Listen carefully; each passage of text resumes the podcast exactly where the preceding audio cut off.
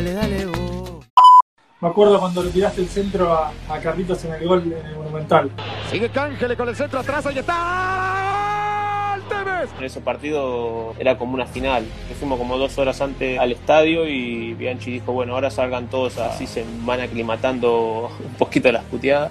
Yo había quedado de 19, no había entrado en el banco, pero después a los 5 minutos vuelve y me dice, no, cámbiate. Y se arrepintió. Y, y, y mirá cómo es que después me mete en el minuto 42 y, llamó a Cángele, ingresó Cángele. y hago la jugada esa de Se viene Cángele. que tiro el centro atrás y la mete Carlitos. Se la dar él. La verdad, tiré el centro porque no me quedaba otra. Se discriminaba la cancha. Cuando empezó a hacer la gallinita, yo me le cuelgo Sí. porque lo vi a Baldassi encarando con ya con cara como diciendo lo tengo que echar. Y hablando de, de Carlitos, ¿cómo lo ves ahora? Ya lo daban por retirado. Recuperó la confianza y, y las cosas que hizo bueno, en, cuanto en siete fechas. ¿Cómo anda? ¿Me escuchan? ¿Escuchás? Bien, Sí. perfecto. Bien, bien, que bien. Es un, lu- es un lujo, un lujo poder charlar con vos. Gracias por atendernos. No, por Estamos favor. con- para un poco contarte lo que hacemos, somos dos hermanos fanáticos de Boca. eh, y antes te veíamos en la cancha cuando íbamos y ahora estamos charlando con vos. Impresionante, la verdad que es, un, es increíble. No lo podemos creer. Así que gracias por, por tu tiempo. No, por favor, bueno, por le voy a favor, un un gusto. ratito. ¿Qué estabas haciendo? Contanos un poco. ¿Estás en tu casa? ¿Cómo estás pasando la cuarentena? Sí, estoy acá en el, acá en el pueblo. Eh, nada, estuve durmiendo un rato en la. Francisco Y ahora ah, por tomar unos mates. Ahí Francisco Madero. Y ahora por tomar unos mates y así vamos pasando el tiempo. Sos una persona joven. Terminaste el fútbol bastante joven. Tenés 35, 36 años, ¿no? Cumplo 36 este año, sí. Sí, terminé joven, con 32. Eh, y bueno, pero lo que pasa que tuve tres lesiones de rodilla y podría haber seguido jugando, no digo que no, pero bueno, en los momentos de, que fui pasando, medio que me, me hicieron decidir por, por el fútbol o por no, y bueno, terminó decantando que, que se me fueron pasando lo- los años y, y tuve que dejar. Pero, pero bueno, al margen de eso, también es real que las lesiones de rodilla me quitaron por lo menos 5 o 6 años de, de vida en el fútbol. Estuviste en uno de los mejores momentos de Boca. eh, integraste uno de los mejores planteles allá por el 2003, y cuando le ganamos a River la semifinal y después la Intercontinental. Perdón, en 2004 la semifinal, Claro. pero ganamos la Copa en 2003. Eh, ¿Cómo era ese vestuario? ¿Cómo era estar con, con esos jugadores? Bueno, mirá, yo subí en el 2001 a entrenar con primera y ya había un vestuario eh, con, todo, con todos ganadores porque venían de, de ser campeones del mundo. Eh, después se fueron un par, pero, pero siempre eran... eh, la, la base estaba siempre. Y la verdad que impresionante. ¿verdad? Me acuerdo cuando entré la primera vez que no dije ni buen día y me acuerdo que Caña me dice, me hace, me dice, nene, ¿vos no, no pensás decir buen día?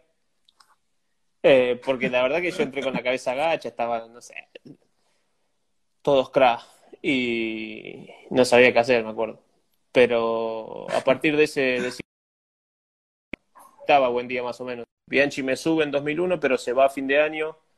Eh, todo el 2002 no, no debuté oficial y volví a debutar, eh, o mejor dicho, debuté oficialmente otra vez con... eh, me puso Bianchi en febrero del 2003, sí. Un partido en la bombonera que tampoco me voy a olvidar porque me puso y corrí para posicionarme de delantero, que era a donde me había mandado.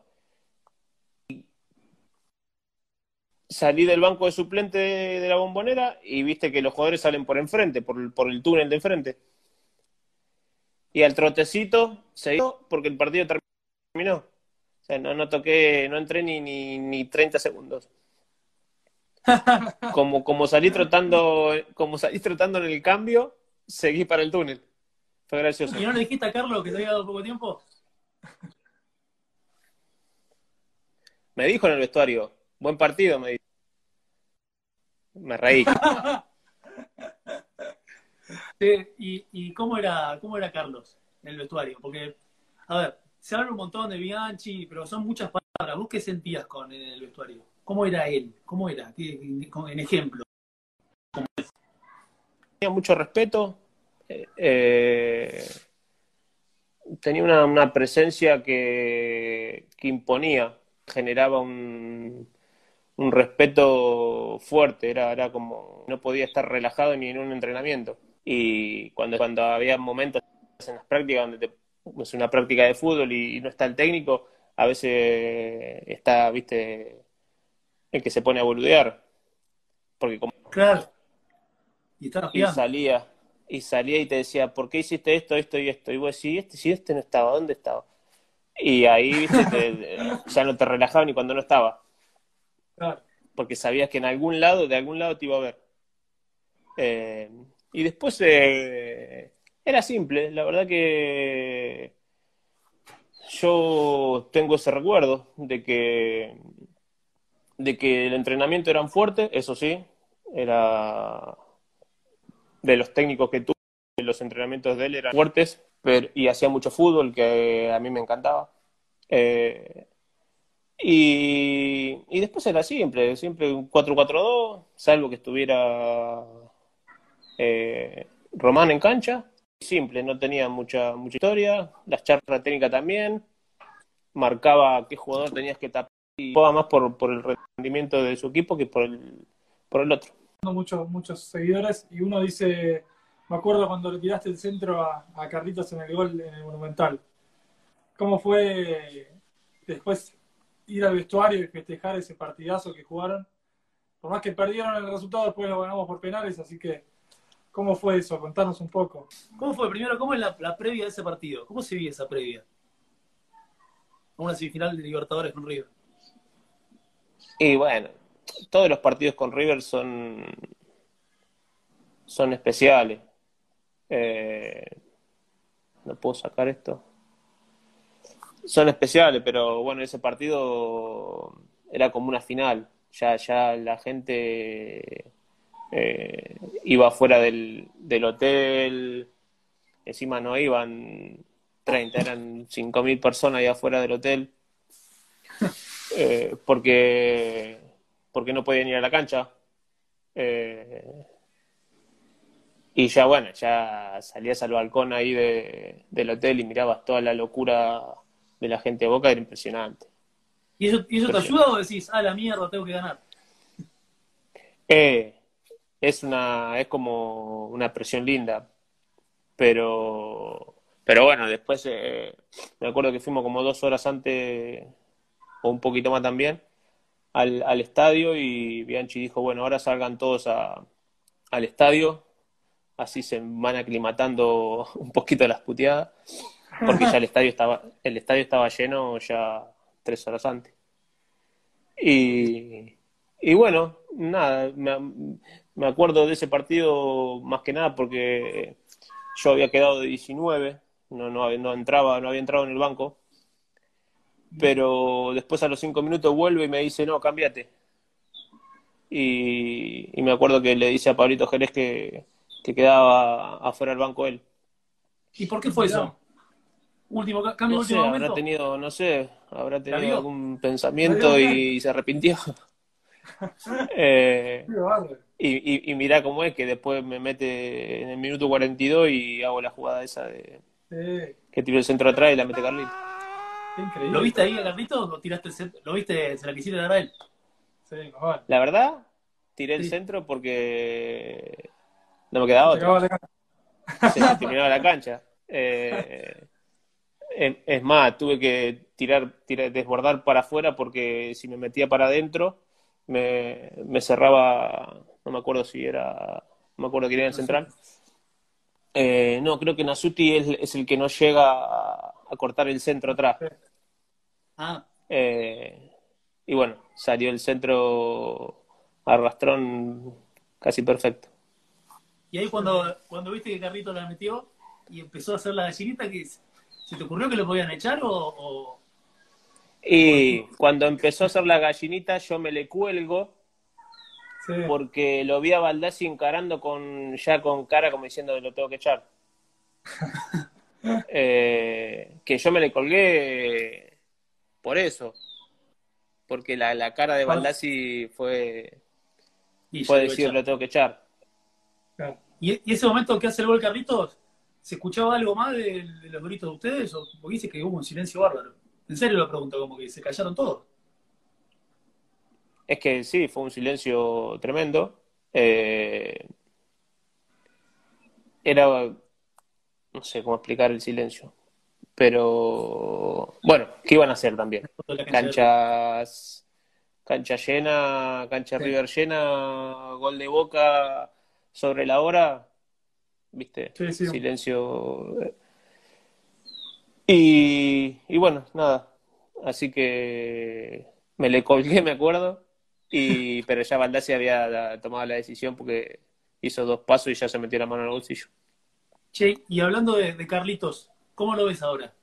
Porque impresionante el tiempo que pasó y el tipo sigue ahí, eh, sigue jugando como si tuviera 20 La- años. La verdad que, viste que no hace, no hace mucho ya lo daban por retirado casi. Y, y de repente Boca empezó, cambió su forma. eh, que yo digo que empezó a poner más gente que juega bien, junta, porque el año pasado mirabas el banco y parecía que todo lo que jugaba bien estaban en el banco. Y, y cambió, cambió. Pero bueno, el, fu- el futbolista es así, es, eh, es, es la cabeza lo que lo hace mover, bien o mal, para bien o para mal. Y él recuperó la confianza la, y, y las cosas que hizo, bueno, en, en cuanto, en siete fechas. ¿Y cómo, cómo, cómo es él como tipo? ¿Cómo era? ¿Cómo te acuerdas vos de tu trato con él? Si se- seguís teniendo relación. No, después que me fui, perdí relación. Eh, pero me acuerdo de las inferiores, normal, era como todo. Era Generalmente el jugador, el jugador sale o viene más o menos de, de la misma, ¿viste? Y todos son macanudos. Difícilmente encuentres un jugador de fútbol, eh, no sé, medio asqueroso o algo así. ¿Qué, ¿Qué te gusta de este Boca? ¿Qué me gusta? Que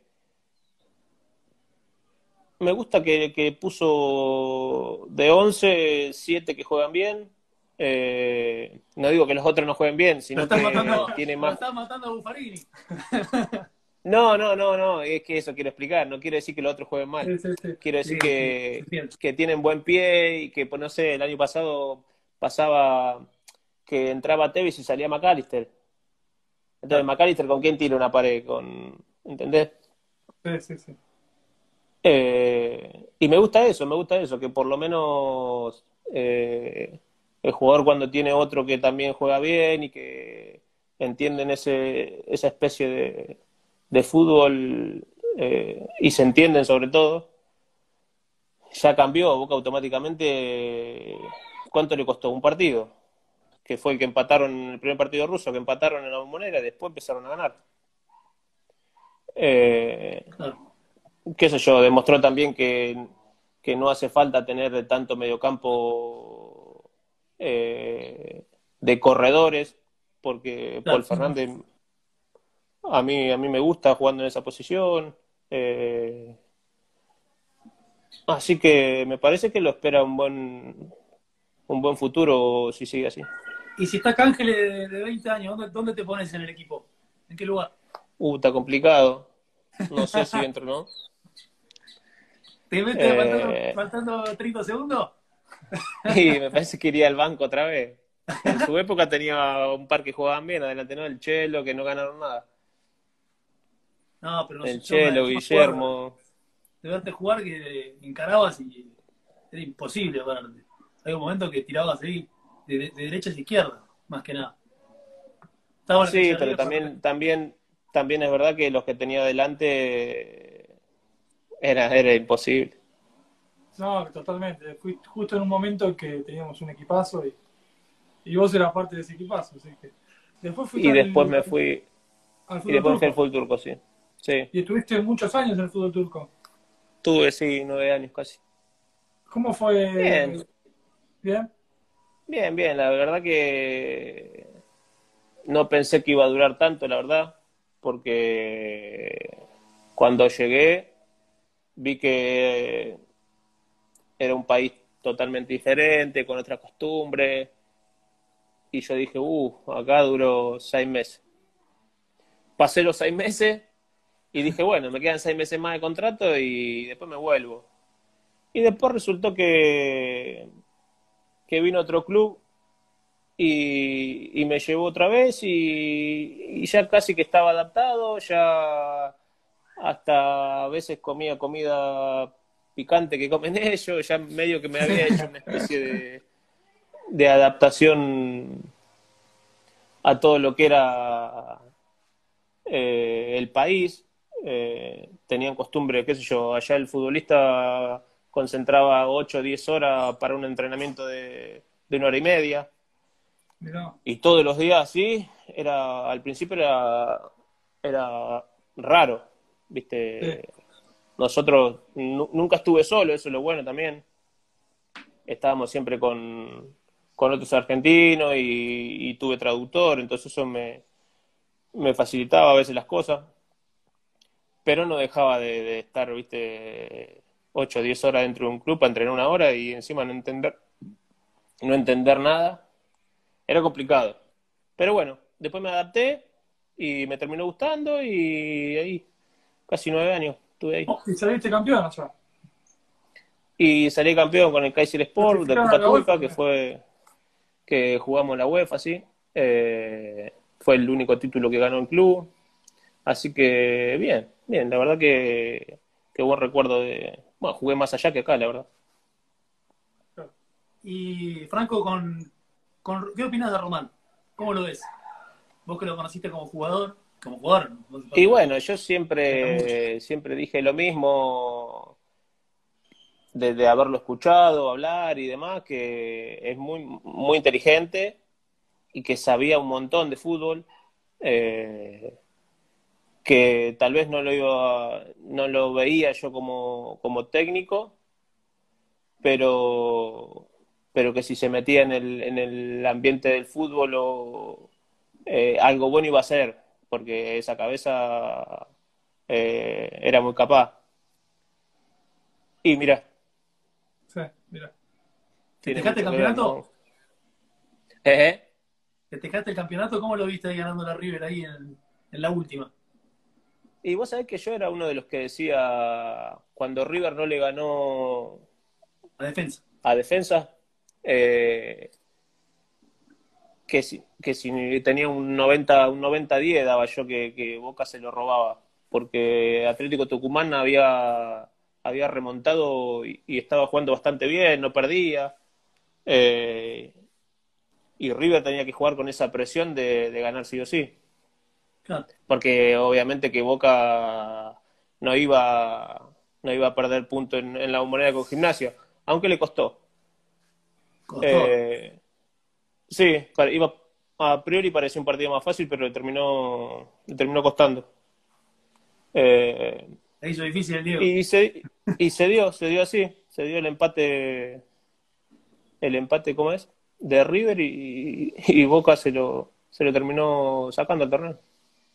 Che, y mm, para ir cerrando un poquito, eh, ¿qué, ¿te gustaría estar ligado al fútbol? Eh, o, te, o te hago la pregunta clásica, y si te llama Román, eh, para No, no, sí. meterte en boca, no sé, ¿qué ¿te gustaría? ¿Preferís no estar? A mí me estoy preparando un poco para, para formar, para formar pibes. A mí me gusta un poco eso. Eh, chicos de, no sé, 7, 8 en adelante ya, ya empezar a formarlos. Pero bueno, primero hay que prepararse porque no, los chicos no son fáciles.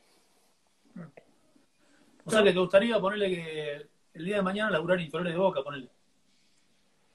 Eh, no sé si en las inferiores, sino en un emprendimiento tal vez propio, eh, donde pueda, eh, no sé, brindarle un poco de lo que yo de lo que yo siento que, que aprendí, de cosas que no tuve a su edad, que, que me parece que son importantes para,